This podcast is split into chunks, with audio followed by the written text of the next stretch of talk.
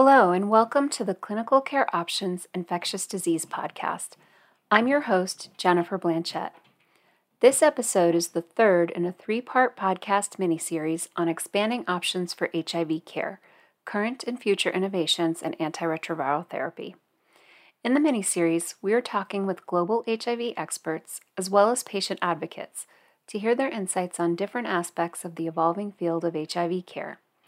In the first and second episodes, we followed a conceptual roadmap of HIV treatment that began with where we are with HIV service delivery and moved on to where we're going, discussing the next wave of antiretroviral therapy innovations.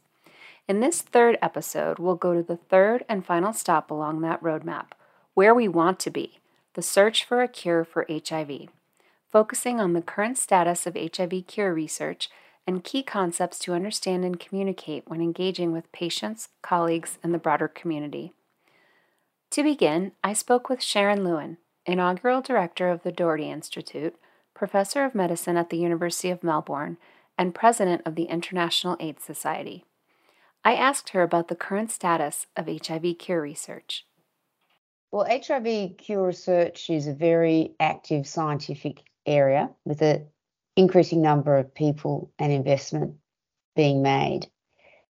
I think we've come a long way in understanding the HIV reservoir, largely due to new technologies that provide insight into both the sequence of the virus and where it's located. And at the same time, we've come a long way in interventions that can give a hint to us that it's possible to control the virus in the absence of antiretroviral therapy. And by that, I mean interventions or clinical trials that when we randomize people to stop antiretroviral therapy with or without the intervention, we see that in, in some participants, they can maintain control. I posed the same question to Krista Dong, global infectious disease specialist, member of the Ragon Institute of Mass General Hospital, Harvard, and MIT, and the founder of several critical programs supporting patient centered HIV and TB care approaches in South Africa, including the Females Rising Through Education Support and Health, or FRESH program, and the integration of TB in education and care for HIV/AIDS, or I-TEACH program. So, this is a very exciting time for HIV cure research right now. The field's actively engaged in developing new drugs and immunotherapy approaches to target persistent HIV or what we call the reservoir, which absolutely has to be reached in order to cure HIV infection. We're still some distance from having a cure that's easy to administer, that's affordable, and above all, widely available. Um, researchers have learned and are still learning a tremendous amount from three groups of people. One is a small handful of individuals who've been cured they've been in the news a lot using high risk stem cell transplants. And the other group are individuals called elite controllers who are somehow able to live in harmony with HIV without taking any treatment and not progress to illness. And then the final group are called post treatment controllers. And these are individuals in whom the virus persists in their bodies, but somehow they're able to keep the virus in check with their immune system. And controllers have inspired intensive research into how the body is able to do this, and then going on to test products that will bring about post treatment control in individuals. So the fact that a cure in HIV is achievable um, has really energized researchers in the community toward achieving this goal, and subsequently, um, funding agencies, government and private, have targeted HIV cure as a high priority. So that's um, kind of where we are. It's a, a very exciting time for the field of HIV cure. So, what types of interventions are currently under investigation for potential HIV cure? I think there are sort of two main focuses for cure therapy right now, and one would be immunotherapy, where we're trying to enhance the human immune system's ability to clear virus and to suppress virus reactivation. Um, with a bunch of different immunotherapeutic strategies.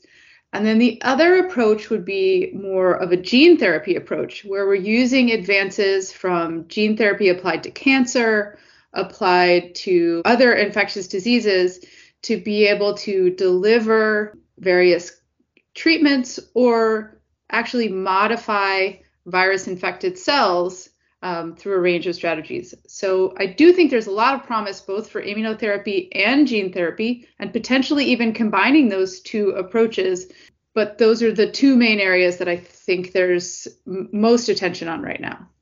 That was Katharine Bar, Associate Professor of Medicine and Director of the Viral and Molecular Core of the Penn Center for AIDS Research at the University of Pennsylvania.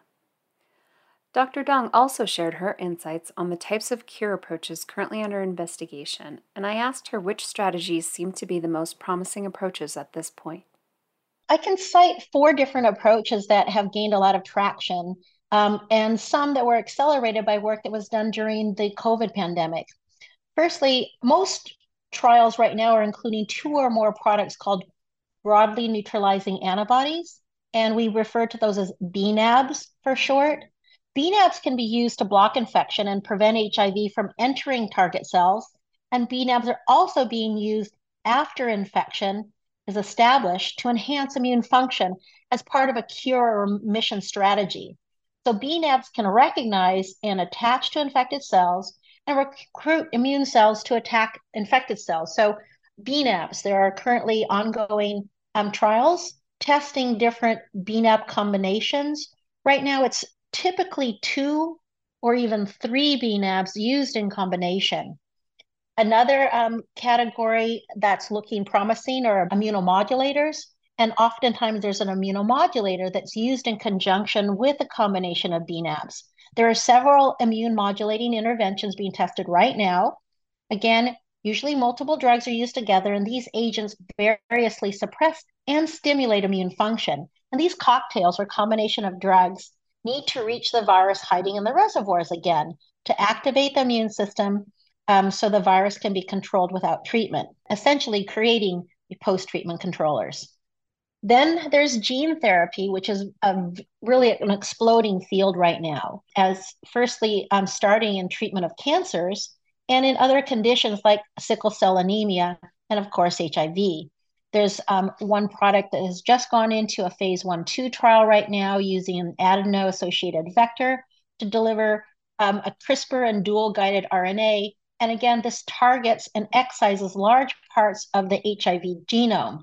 And this treatment is delivered as a single IV infusion, and it's being tried first as a curative therapy for HIV, involving an ATI, which is an analytical treatment interruption, or where individuals pause their antiretroviral treatment. And then lastly, there's something called CAR T cells. CAR T cell treatment offer a targeted therapy aimed to achieve a sterilizing HIV cure. And then addressing one of the, the major drawbacks again is how to eliminate the HIV reservoir from the body. So those would be my top list of um, promising and exciting strategies. Again, BNABs, immunomodulators, gene therapy, and CAR T cells. When I spoke with Professor Lewin, I asked her to describe some of the specific cure strategies her team is investigating. There are two approaches to HIV cure. One is eradication, eliminating every infected cell, and that is quite a challenge. Um, and to date, we don't have anything that does that except transplantation. The other approach is what we call reduce and control, reduce the size of the reservoir and enhance immune control. And my lab largely works on strategies to reduce and strategies to control the virus. So, amongst the strategies to reduce the reservoir, we've been interested for a long time in something called latency reversal. So, activating the virus to lure it out of its hiding place with the goal to induce virus mediated cytolysis or induce immune recognition. And we're doing that using a range of different drugs and more recently approaches that are highly HIV specific. So, up until now, most latency reversing agents have used drugs that activate genes more broadly and therefore activate the HIV gene. But the problem with those approaches, like HDAC inhibitors, as one example, is that they're not HIV specific. So we've been using approaches that are HIV specific. One of those is delivering an HIV protein called TAT, and the other is leveraging off advances in CRISPR technologies, where you can very specifically activate a single gene, and here we're trying to activate the HIV gene. And we've been able to um, advance this area largely because of improved delivery systems, specifically mRNA in a fat bubble or mRNA in a lipid nanoparticle that everyone's familiar with through because of COVID vaccination. We can also use those same technologies to deliver HIV specific latency reversing agents. The other approach we're using to shrink the reservoir is um, by increasing the likelihood of the cell committing suicide uh, using drugs that drive cell death or drive apoptosis. These are largely drugs that have been developed for cancer, and we've been testing those for HIV, and we've had some very promising results using venetoclax. And venetoclax inhibits a pro survival protein and therefore pushes a cell that is susceptible to cell death. And we have been looking at venetoclax in animal models, in patient cells ex vivo, and showed that venetoclax shrinks the reservoir. And we're currently in the process of establishing a clinical trial of venetoclax in people living with HIV. And the final approach is to improve immune control. And our main focus here has been looking at immunomodulating therapies, not vaccination, not antibodies. We've been looking at drugs that enhance immunity. Um, one of those drugs is a drug called pomalidomide, which has been used for the treatment of certain cancers. We haven't yet tested that in animal models, but in patient cells, this does enhance immune activity, HIV specific immune activity. And the other approach, which we've um, done a lot of work in, is using immune checkpoint blockade or reversing immune exhaustion, again, leveraging from the cancer field using something called anti PD1. And people will be familiar with anti PD1 and similar compounds because of their use for treatment of metastatic melanoma, lung cancer, and other malignancies. And what anti PD1 does is it basically takes the brakes off the immune system, reverses T cell exhaustion, and enhances those the activity of those T cells. And we've done a lot of work in um, in vitro in cells from people with HIV on antiretroviral therapy who receive anti PD1 for their cancer treatment. And we're just in the process of a clinical trial here in Melbourne, and eventually will also be done in Singapore using anti PD1 people with HIV on antiretroviral therapy without cancer. The real challenge with using anti PD1 is its toxicity. It has a range of immune related adverse events, and we're trying to overcome that toxicity by using very low doses of anti PD1. Clearly, a variety of approaches are under study, with much still to learn from each trial. Richard Jefferys is the Basic Science, Vaccines, and Cure Project Director for the research and policy think tank Treatment Action Group.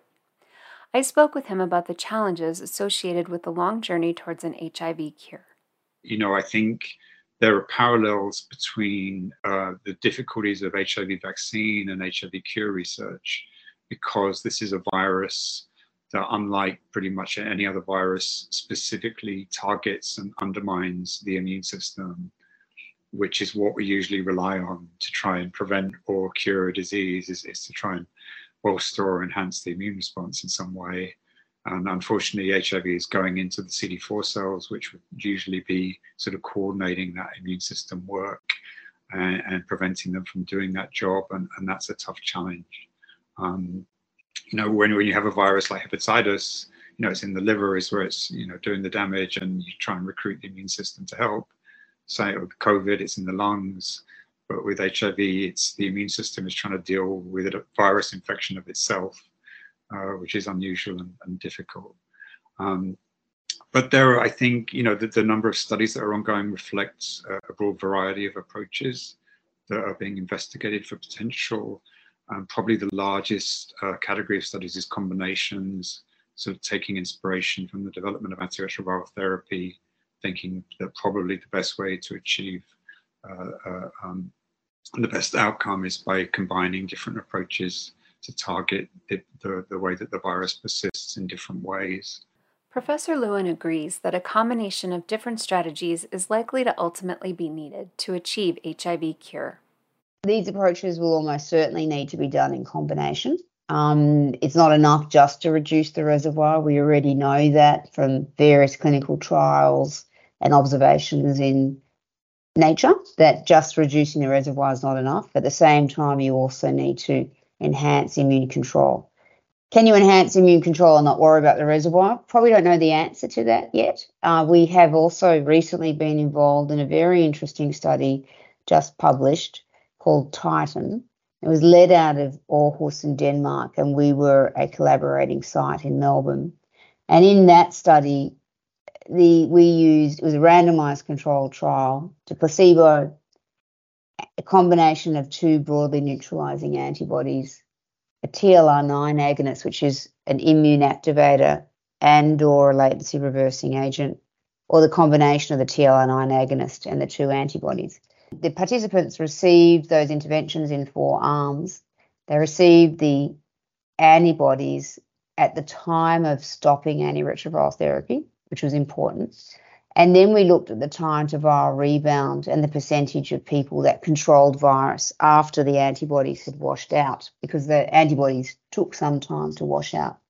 And what we found was that the participants that received antibodies, either antibodies alone or antibodies to the TLR9 agonist, had a prolonged time to viral rebound, which is sort of not surprising because the antibodies are on board and they're acting as antivirals essentially. However, once the antibodies were washed out we couldn't no longer detect them in plasma, about a third of the participants maintained the, met the primary endpoint, which was a viral load less than 1,000 copies per mil by week 24. So, um, and the TLR9 agonist didn't make a difference. It looked the same whether you had the antibodies or the antibodies plus the TLR9 agonist. So that's a very interesting study um, because just two antibodies on their own, given at the right time, at the time of treatment interruption, allowed about a third of participants to control. And the addition of the TLR9 agonist, which we thought was a latency reversing agent or an immune modulator, not a very potent latency reversing agent, didn't make much difference.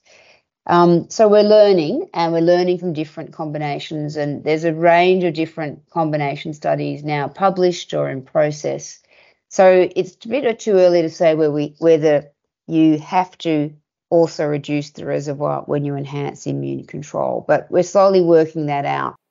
Another key research question related to potential cure strategies is when is the best time to administer potential interventions? For example, are they more likely to be successful if administered at the time of initiation of antiretroviral therapy? Or is it better to wait until viral suppression has been achieved, as was originally thought? Here's Dr. Bar.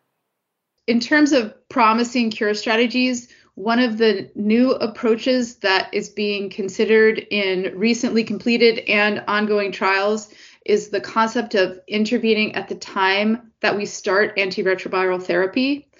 And this is for two reasons. One, several studies have shown that a large proportion of the reservoir is actually established during the time of ART initiation. So it's a good time to try to intervene to prevent or to block reservoir formation. That's not going to eliminate the reservoir, but it could substantially reduce it. So there's multiple trials looking at either broadly neutralizing antibodies or other interventions at the time people who are recently diagnosed with HIV start on therapy to try to interact then. Another reason why this is a good intervention time point is that as we start people on antiretroviral therapy, we're doing standard of care approaches, uh, you know, starting antiretrovirals as soon as possible for personal and public health reasons. But we know there's still virus circulating for a period of time um, after antiretrovirals stop ongoing virus replication. So that allows us to use interventions that need a virus um, for example, a, an antibody that might bind to that virus to make an immune complex that could stimulate the immune system, or any other intervention that needs a little bit of virus or antigen to drive it, there is still several weeks of virus present at the time of our initiation. And so that's a nice opportunity to use those specific strategies either to enhance the immune system or to better target virus infected cells. So, it's likely that the optimal timing will be different depending on the type of intervention and whether actively replicating virus is required for the mechanism of action. Here's Professor Lewin. Well, the timing of when you introduce the intervention is a very hot topic currently, and it probably differs depending on the intervention. So, in the recent immunotherapy studies, and I mean largely here antibody studies, if you give the antibodies in people traditionally cure interventions have been given to people who are on stable antiretroviral therapy with viral control and very little evidence of any viral replication. And, and the intervention is given while the person's on antiretroviral therapy. And that makes sense for a latency reversing agent because you're stimulating virus production and you don't want any new virus to go on to infect other cells. So that makes sense, or that there's some rationale for maybe the latency reversing agent should be used at the time at the initiation of antiretroviral therapy when latency is being established, though that hasn't really been proven yet. Or you enhance immune control. And what has been seen in the antibody studies is that if you take someone on stable antiretroviral therapy, you give them the antibodies, and then you stop antiviral therapy a few weeks or months later, it doesn't, there's no difference in viral rebound. But if you give the antibodies when a person is viremic, um, either at the time of ART initiation or at the time of ART interruption, those are the studies where we've seen some effects in some participants, maybe about a third of participants in able to control their virus or meet the primary endpoint of the study. When I say controlling virus, not, no intervention yet has got us to less than 200 copies per mil or less than 50 copies per mil. But the primary endpoint of the study, which in most cases is less than 1,000 copies per mil. So the, the studies that have used antibodies and the participants of viremic seem to be having more success. And that might be related to how these antibodies are working. And we still don't really know.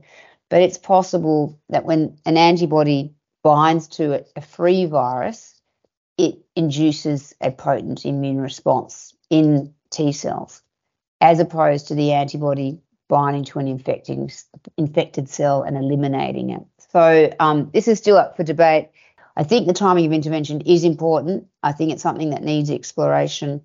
The rationale for different timing will differ depending on the strategy being used. With many clinical trials ongoing, but still in early phases of development, what role can healthcare professionals providing care for people living with HIV play? And how should they be communicating with their patients and colleagues about HIV cure research? I posed this question to Dr. Bar.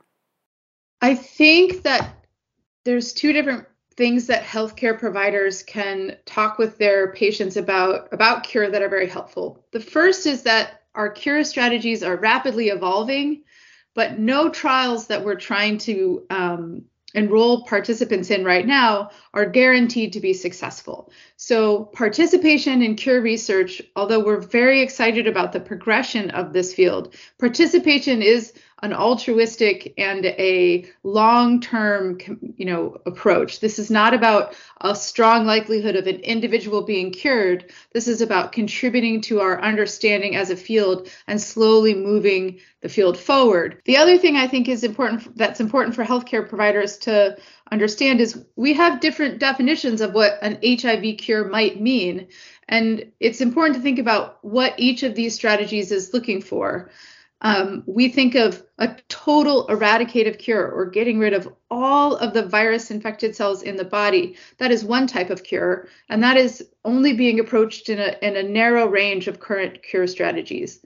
Other types of cure include more of a, a cancer type model where we're talking about remission, where we think about the virus being largely gone and, and controlled or suppressed by the immune system, but maybe not fully uh, eradicated. And that more functional cure is a different sort of goal that many cure strategies are currently aiming for. But it's important for a patient or for an individual to understand what we're talking about when we talk about HIV cure and potential HIV cure trials or approaches.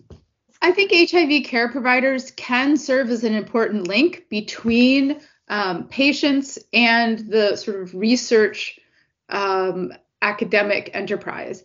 And so if a provider finds that a particular patient has a strong interest in being more involved as an advocate or as an educator or as a trial participant, they can link that individual with various clinical trial sites or um, groups doing these types of studies so that we can continue to build our population of community advocates and educators, as well as um, really informed participants in these studies, because oftentimes we do ask a lot of participants, and it's very important that they understand the risks and benefits and the long term goals of the HIV cured field so that they can truly be informed in their participation. Making sure that people living with HIV who are considering participation in a clinical HIV cure trial have a strong understanding of the potential risks and benefits of their participation is essential. What are some of the risks involved in HIV cure studies? One concern is the use of the analytical treatment interruption, or ATI, that Dr. Dong mentioned in her description of cure clinical trials. During the ATI, participants discontinue their antiretroviral therapy to determine the efficacy of the cure intervention. Here's Richard Jefferys. And, you know, particularly the use of analytical treatment interruptions can raise some concerns, both in terms of whether there might be risk to individual health in having the virus come back and the inflammation uh, that goes along with that, even if it's transient there's a bit of concern about that there could be long-term consequences of, of that. Um, and also transmission that, you know, there has been two reported cases of, of transmission to a sexual partner from, a participant in, undergoing a treatment interruption in the study. They were kind of older studies um, using quite long interruptions, but it is it is an issue of concern still. There's been some community work and there's some published um, recommendations for how to offer partner protection packages and so on within the context of analytical treatment interruption research and sort of best practices. Professor Lewin shared her thoughts on some of the important ethical considerations related to HIV cure research, including the issue of safety with analytical treatment interruptions there are a number of really important ethical issues as we move into the clinic. And of course, there's many clinical trials now. So a lot of these have already been debated extensively, but are still under um, debate and discussion. Uh, the first is uh, using a treatment interruption. And at the moment, we don't have a good biomarker that can predict viral control after stopping antiretroviral therapy. We we can identify if the reservoir has shrunk or reduced in size, but that doesn't tell us whether the participant is going to rebound after stopping antiretroviral therapy. So the gold standard at the moment in the field is stopping antiretroviral therapy, waiting until rebound, and even beyond that, not just waiting to time to rebound, but waiting to see if the person controls viral replication. And this can sometimes require a period of viremia in order for the immune system to kick in.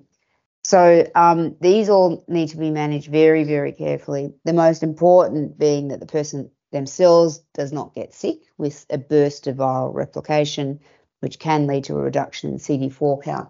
Very unusual, but trials always accommodate that happening. And if that was to happen, antiretroviral therapy would be restarted immediately. The other consideration, of course, is that for a person is viremic for a period of time, they can transmit the virus to others because they're no longer undetectable and untransmissible. And so, therefore, a lot of counselling needs to go in for the participant as well as their sexual partners.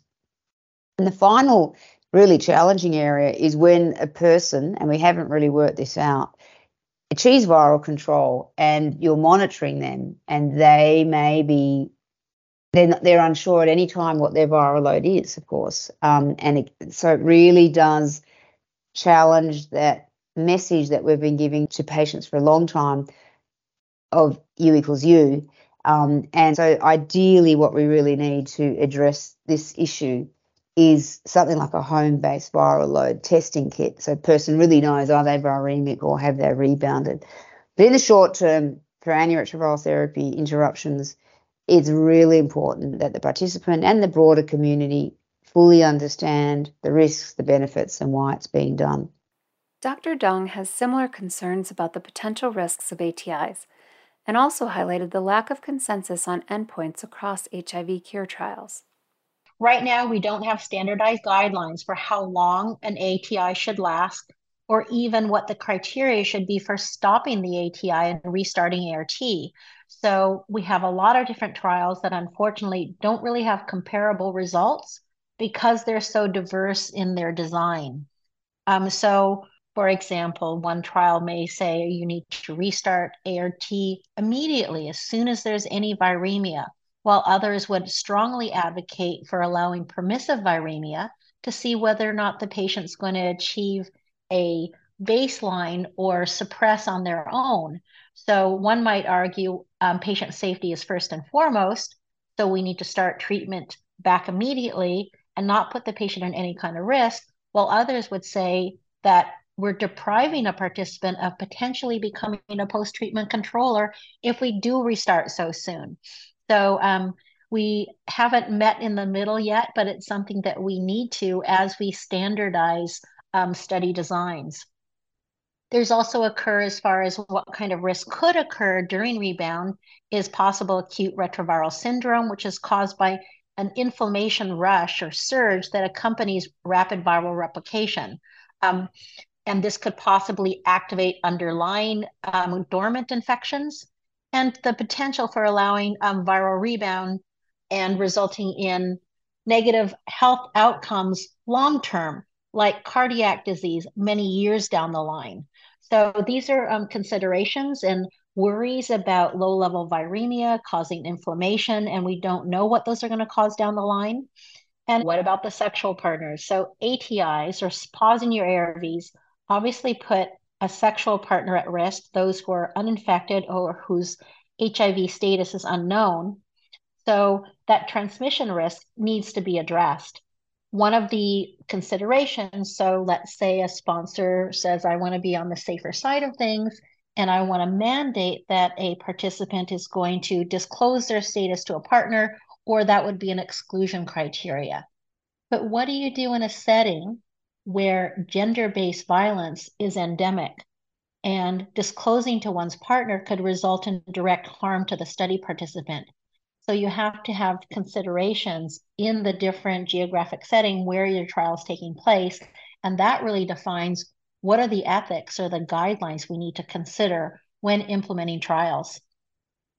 Um, another ethical consideration is including control groups in trials which means some participants will undergo all of the rigors of frequent visits, invasive sampling, and the emotional anxiety that may arise from trial participation, but they have no chance of the biomedical benefit from a new intervention. So these are issues that are being actively discussed, and hopefully in the coming year, in 2024, we'll have revised guidelines that are going to give some measure of continuity and alignment between the different trials that allow us to synergize and rather having so many different trials that we can't compare the results that we have an opportunity to look at cross trial results and make um, stronger interpretations from the work that's being done. There are also important safety considerations related to the use of gene therapy in HIV care studies. Again, here's Professor Lewin. In gene therapy, there are many things to consider the longevity of the modification, off target effects, long term follow up complications of the gene therapy, impacts on fertility, a whole range of things. It will all vary depending on the type of gene therapy being used, but a whole range of issues that, the, that not only raise ethical issues, but really require um, a high level of scientific literacy. And it's really important that the community understand those issues. Karine Dubé is Adjunct Assistant Professor of Health Policy and Management at the University of North Carolina, Chapel Hill, and Associate Professor in the University of California, San Diego School of Medicine's Division of Infectious Diseases and Global Public Health. Her research focuses on integrating socio behavioral research into HIV cure trials in the United States and South Africa. She works closely with Dr. Dong on a number of projects aiming to bring a person centered approach to clinical trials evaluating HIV cure strategies.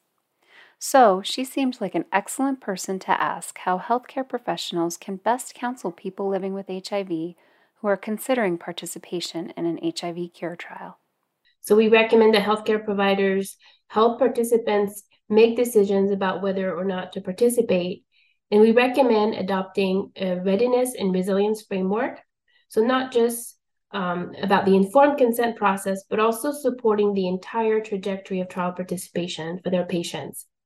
So, healthcare providers can help uh, patients understand the potential risk of the interventions and have transparent conversations. And also the potential risk of the analytical treatment interruptions or the ATIs. And these are not just the clinical risk, but they're also potential social, emotional, mental health, and psychosocial risk. And for people with partners who do not have HIV, there's also the risk of transmitting HIV to their partners. And of course, participants should stay in really close contact with their healthcare provider during their participation in the trial, even when they're on, off therapy. And so we recommend also communicating the uncertainty distinct from risk and helping patients understand that trials are addressing a, a, question and whether the experimental intervention will have an impact on the ability to keep HIV suppressed in the absence of therapy. And this intervention will likely not cure them. And we know that participants' experience during ATI trials will be highly heterogeneous. So it's really important to help um, people with HIV understand the time commitments that are involved, the blood draws, and the procedures needed during HIV cure related trials.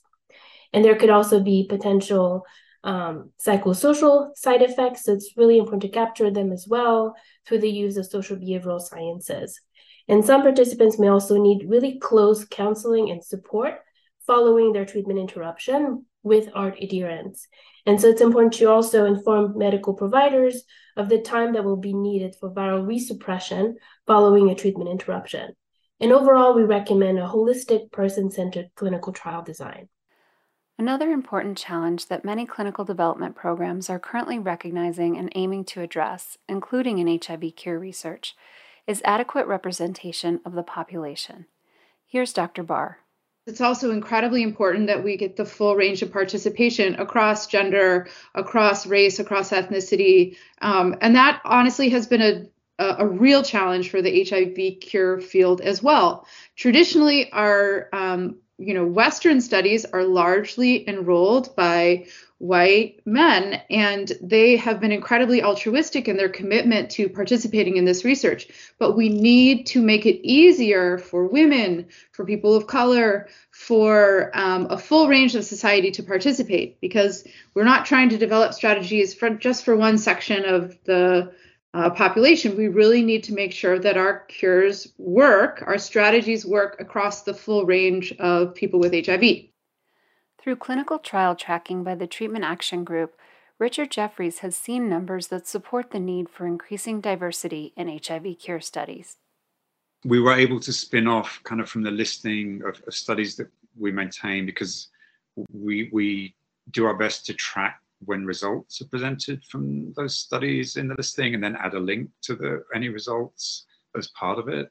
And so that allowed us to, um, starting from the beginning of 2018, to extract the uh, where it was presented and available, the demographics of, of, the participants in the studies. And so we've now got about, I think, 136 studies that we've tracked and, and extracted the information you know, it's a little less than 20% of the participants are cisgender women.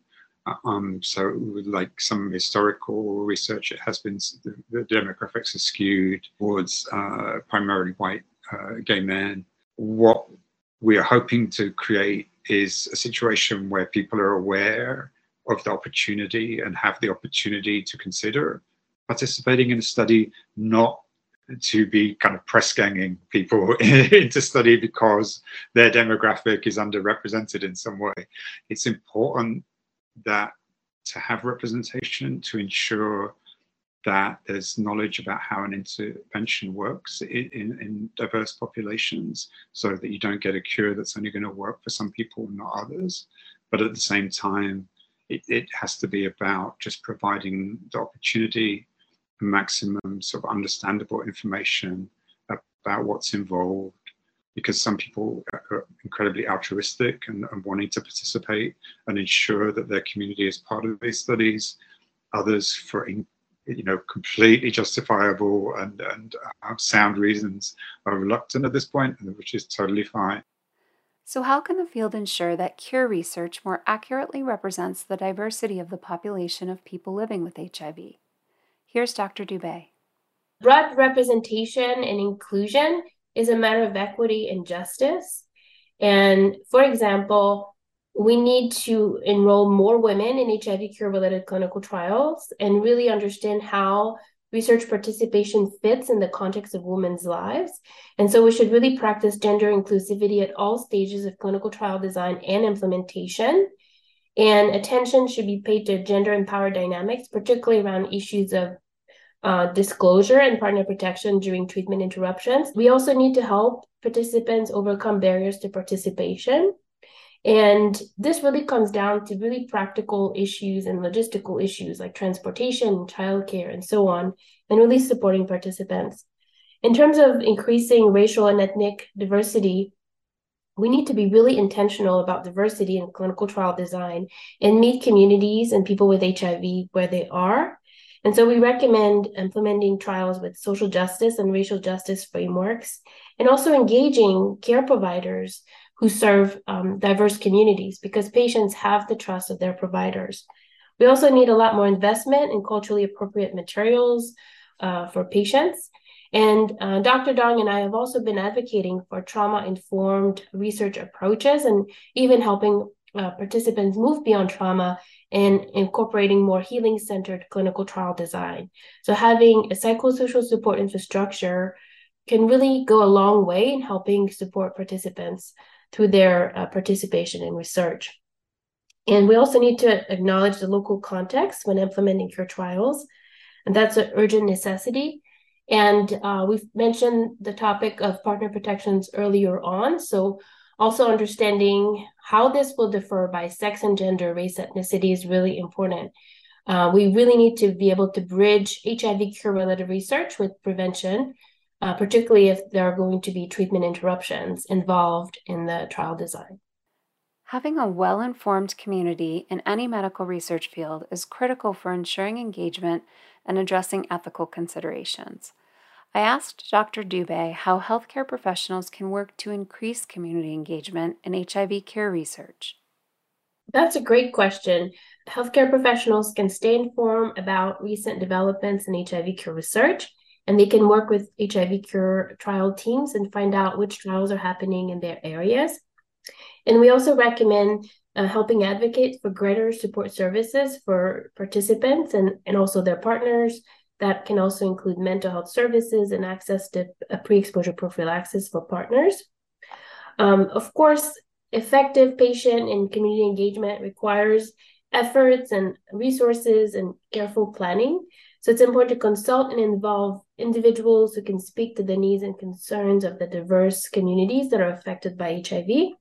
And there's also a need to help manage expectations around when a cure for HIV may materialize and what it can achieve in the short term. And also stress that early phase uh, trials have limited personal direct clinical benefits for individual patients and participants. So initial efforts may rely primarily on the altruism of people with HIV, but they may also have tremendous psychosocial benefits as well.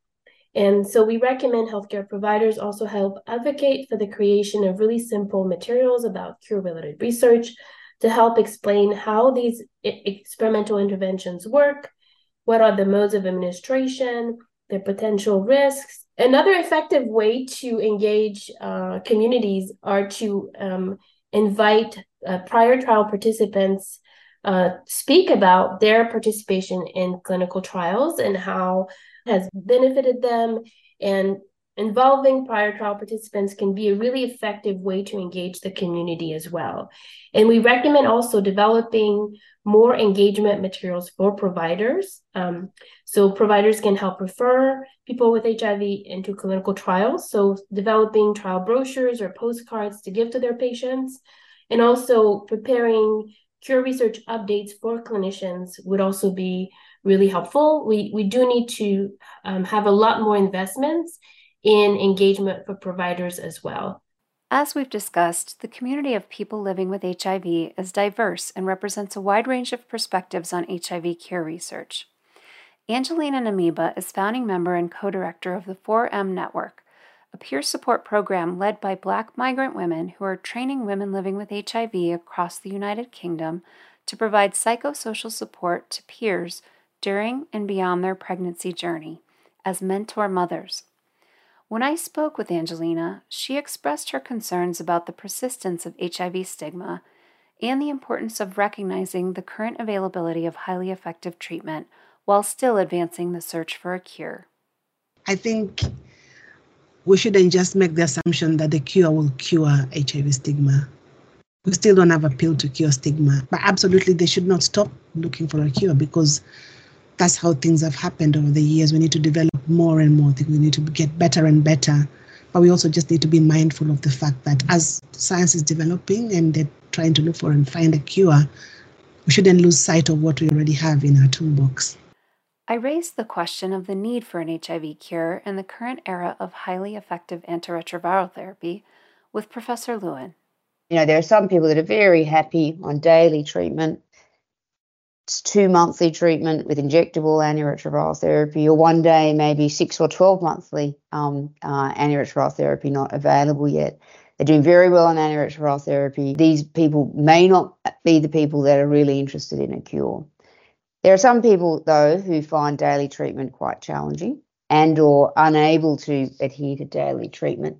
And then in, the, in the in a global level, the funding model of lifelong antiretroviral therapy forever for everyone is not guaranteed. So eh, we do need an alternative because we may not be able to fund that lifelong for everyone everywhere.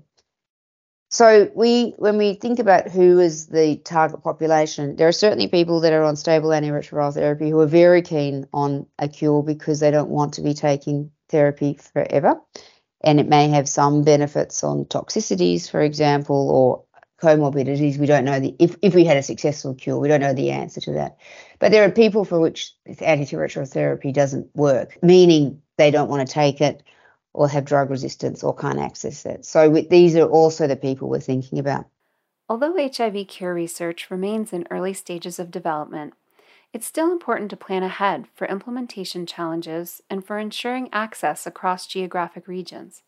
Here's Professor Lewin so prioritizing um, cure research and ultimately implementation in low middle income countries is really really important. Most clinical trials currently are happening in high income countries although there are se- several countries low middle income countries that have done some very important work in cure research and or doing some very important clinical trials that specifically thailand that's been working in this area for a long time mainly on acute infection um, Botswana, that's done some very good work on um, antibody treatments in children, and more recently, South Africa.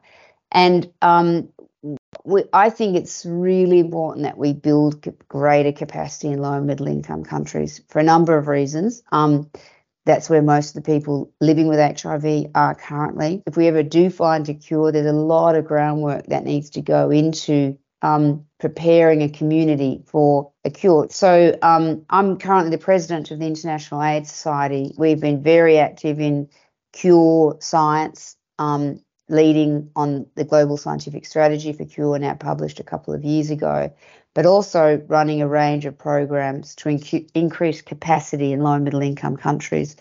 We run two academies in sub Saharan Africa, one for new researchers from low and middle income countries one for advocates or for the community. Um, there's a recent new program run by CFAR, Centers for AIDS Research in the US, that will provide a scholarship for researchers from low middle income countries to work in cure research. And I think this is really, really important.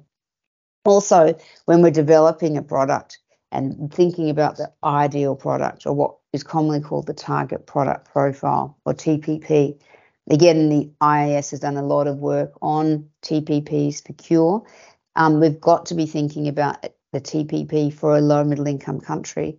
We can't be thinking about a product that's available in high income and not available in low and middle income countries and how it's going to be implemented. So this area um, is is really really important. Um, we know that many low middle income countries can do this work. They can do it really well, and um, further investment I think is needed to ensure we've got the scientists, we've got the clinicians, we've got the community who have um, who are very familiar with participation in some of these trials, all involved, not just in high income countries, but in low and middle income countries as well. I also asked Dr. Dubé for her thoughts on the issues of acceptability and accessibility when considering potential HIV care strategies. We should absolutely be building acceptability, scalability, and cost effectiveness as part of clinical trial design, in addition to safety and efficacy. So this comes down to the concept of translational social value that's been proposed. And one group that's doing this very well at the moment is the Global Gene Therapy Initiative or GGTI. So just to speak to the acceptability aspect, we think we'll need a journey approach to HIV cure research and we'll need to build the person-centered infrastructure.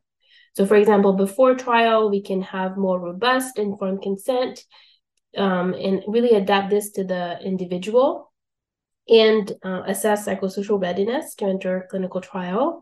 And then during the trial, it's helpful to conduct psychosocial and mental health assessment and ensure that there's adequate support. There could be anxiety of being off therapy. So we really need to be able to capture tolerance for adverse events, potential psychosocial side effects, and so on. And then after a trial, it's always helpful to have regular check ins with participants and monitor for long term potential side effects. Um, there will be participants who will have achieved a state of sustained post intervention control. And even participants who have achieved this state or people who achieve cure will still need continued psychosocial support um, following their trial participation. And so we recommend moving beyond the biomedical only approaches to also include psychosocial considerations. And healthcare providers can have a really important role to play in helping advocate for this uh, psychosocial uh, research infrastructure. And this will also need to be adapted to context. In this episode, we heard from global experts and people living with HIV on the current status of HIV cure research and key concepts to understand when communicating with patients, colleagues, and the broader community. Go to the link in the show notes to get access to other episodes in this program and to read short opinion pieces from HIV experts across the globe. Thank you.